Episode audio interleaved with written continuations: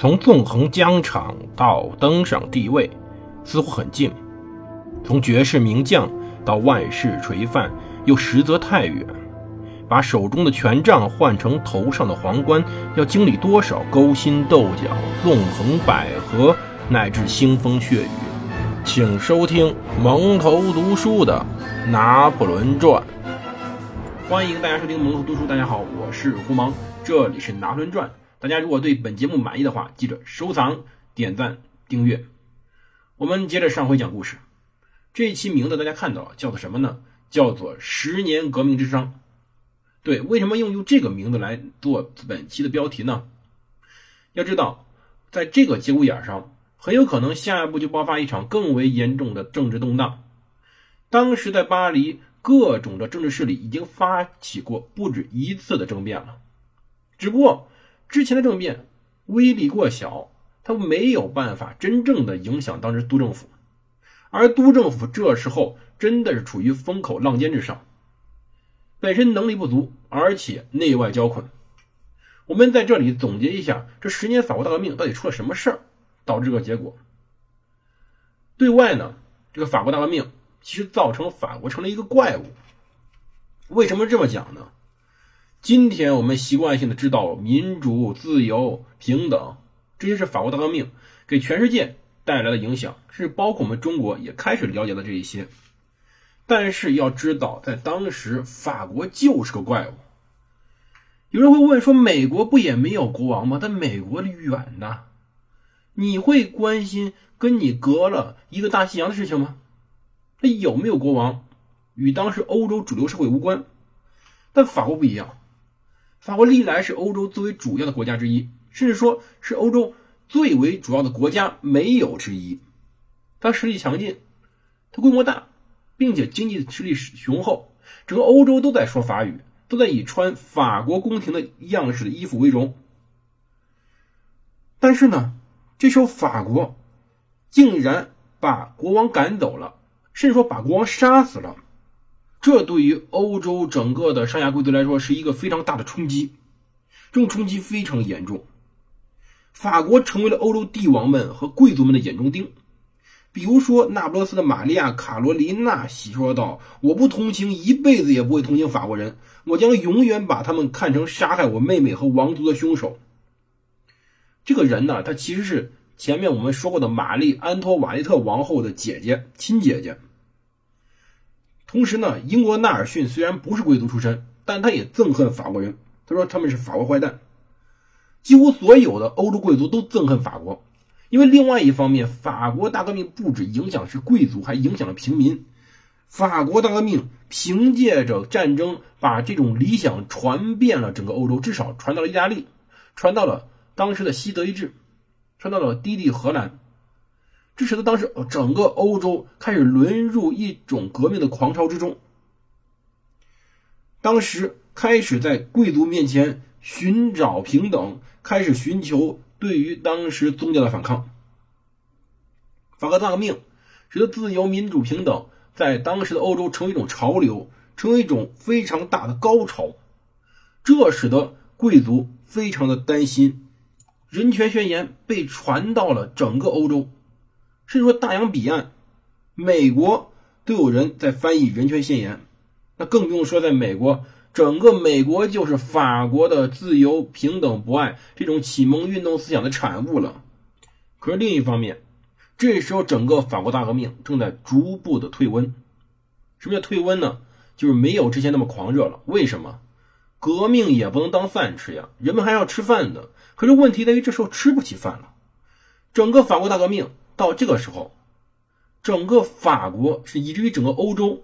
都失去了对于革命的那种热情，因为当时的这些新上台的革命者领导人，实际上能力都比较属于一般，很一般。法国也是这样，其他地方也是这样。这种没有热情、没有能力的一种革命领导人，实际上是成为了一种比原来贵族更为可恶的官僚。他们既不能像原来贵族那样维持整个社会稳定，也不能纠正目前由于革命带来各种动荡。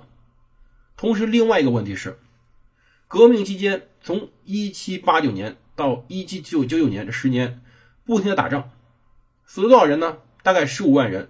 当然，人口倒是没有死绝。其实各国的各个国家都有很大的战争潜力，都可以还继续征兵去寻找、去部署他们的战争。但是，当时法国是一种全民皆兵的一种形式，这是雅各宾派带来的，几乎所有的民众参与了战争。好处是当时战争动员能力极强，为当时法国取得胜利，尤其为拿破仑取得胜利打定了基础。坏处是。这种临时措施用的时间太长了。当时呀，若尔当法被成为了一种永久性征兵规则。要知道，当时导致整个的法国人被征的过多了，很多人开始逃避法律。在刚开始时候，在法国大革命刚开始时候，人们还是在积极的参与战争，但这个时候人们开始逃避了，导致整个法国人民开始不满。军队的精神面貌起了变化，如同在市民生活中那样，追求荣誉，甚至说追求金钱，代替了对于革命的热情，对于保卫共和国的热情。然而，即使说有开始有保王党开始煽动当时的法国军队政变，但是军队依然是法国革命的后盾。要知道，任何勇敢的人都可以迅速的在当时法国军队中获得晋升的机会。这还是一种平等的象征。大家看看拿破仑，看看我们之前介绍的其他将军，很多人在二十多岁、三十多岁获得了高位，他吸引着各种雄心勃勃的年轻人。那这个法国革命一种好处是激励了这种人向前走，但坏处是十年过去了，很多人已经失去了对革命的一一种热情，他被金钱、被荣誉、被晋升所代替了。而法国更为严重问题就是。钱，其实我们之前讲了，这时候各国都不缺人口，都不缺战争潜力，真正缺的是钱。督政府呀，不得不宣布破产方法来废除纸币，而使用硬币。我们之前讲过这个问题。由于只剩下税收，督政府格外的陷于通货紧缩常有的窘境，价格调整，经济瘫痪，收入减少。为什么只有税收呢？因为。外国的封锁，尤其英国的封锁，导致法国的整个海外贸易受到严重的影响。而这时候，督政府用了很大的力量改善这种状况，但是没有用。他们呢，去用各种的手段去催征税收。督政府觉着要保有大量的经常性收入，必须对重要消费品，比如盐去征税。可是这些东西，他自己也感到没有足够的力量去冒险采取这种措施，因此杜政府只能想一个办法去削减支出。可是削减支出又使得他们没有办法去完成目前公债的偿还，就说钱既没有办法去增收，也没有办法去减支，而且杜政府这时候问题非常非常要命。其实目前来说，他还能保证一个支出的平衡。可是他面临问题是，他还要支付当时战争的消耗。比如说，当时拿破仑在埃及；比如说，当时更多战争在周边打起。当然，好处在于拿破仑没有参与到周边战争之中。其实，整个莱茵地区、整个意大利的战争，我们之前讲了，是以失败为整体情况的。也就是说，整个失败的情况导致他们的战争消耗更为巨大。要知道，很多人开始考虑各种手段，只是没有用。最后，督政府都不得不用债券去偿还债务了。对，债券偿还债务，听着有意思吧？甚至说，他们用债券支付养老金和薪金，这使得人们开始极端的憎恨督政府，而政府还得把各种国有产业、木材采采伐。各种预收税的权利抵押给一些资本家，而通过他们去获得足够的资金去补偿目前的漏洞。这些措施只是权益措施，你把你的公有财产抵押完了怎么办？这种抵押、这种销售只能引起投机的狂潮，并且实际上很多投机者本身就是政府官员，他们与商人联合起来做腐败。因为承包商可以贿赂他们获得付款，军队也深受其害。其中前一段就说过，有拿破仑本身的老婆约瑟芬也牵涉其中。这种受到的影响不仅仅是这个国家的生活和道德，穷困使得当时的督政府为了养活军队剥削荷兰，并且去剥削意大利和瑞士。因此，这时候为什么意大利突然会反抗当时的法国？为什么法国在意大利节节败退？为什么拿破仑在意大利时候没有这么惨状？是因为拿破仑虽然勒索他们，但并不剥削意大利，他甚至给意大利希望。而这时候督政府呢？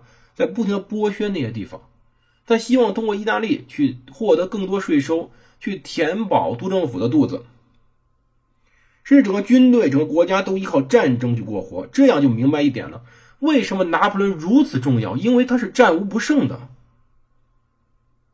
社会的恢复是需要时间的，但是这时候首先需要有一个权威的人来恢复社会秩序，而督政府的这几个督政没有这种本事。督政府只能起到一个比较好的组织作用，但是他们其中人这么多年换了这么多督政，换了十五个，其实绝大多数人都是很平庸的政客，没有一个非常有权威的人物去处理这些事情。因此，我们才会上一期讲到，为什么西安市要去找拿破仑，而为什么拿破仑会认为自己拥有一种潜力去获得成功。与其说这个时候是拿破仑个人魅力在发表一发表一切作用，更不如说这个时候这个时代需要这么一个人站出来。如果拿破仑站出站不出来，一定还有其他人会站出来去结束这场动乱，去结束这一切，结束这一切本该结束的事情。所以说，这是十年法国大革命到这个时候所存在的一切问题。而且到此时，那些旧有势力，其中很大一部分已经不再考虑说恢复波旁王朝了，但是需要一个人居中调停，为那些革命党人，为那些雅各宾派人，也为这些旧有的保王党人，而旧有的僧侣去达成一种妥协，达成一种和解，因为当时法国还要继续走下去。这些人本身就是精英，也握有大量财富。要知道，这些人本身也与国外有千丝万缕的联系，达成和解有利于后来法国进一步的发展与巩固。因此，这就是十年法国大革命之伤，这也是为什么法国有需要一次新生的原因，这也是为什么当时。有此起彼伏的各种形形色色的政变的原因，这也是为什么这时候西安市和拿破仑握手言和，在商讨一项惊天密谋的原因。到底这种惊天密谋要怎么发展，怎么执行？听听我们下面节目，叫做《政变指导手册》。谢谢各位。最后打个小广告，最近胡蒙正在加一个群，这个群呢是专门为我挑刺儿的。新主播才播了一年多，没什么经验。如果大家有兴趣来帮助胡蒙工作的话，添加我的小助手微信胡蒙零三七幺来加入这个群，可能规模就十到二十人。谢谢各位老听友的支持，我们下期再见。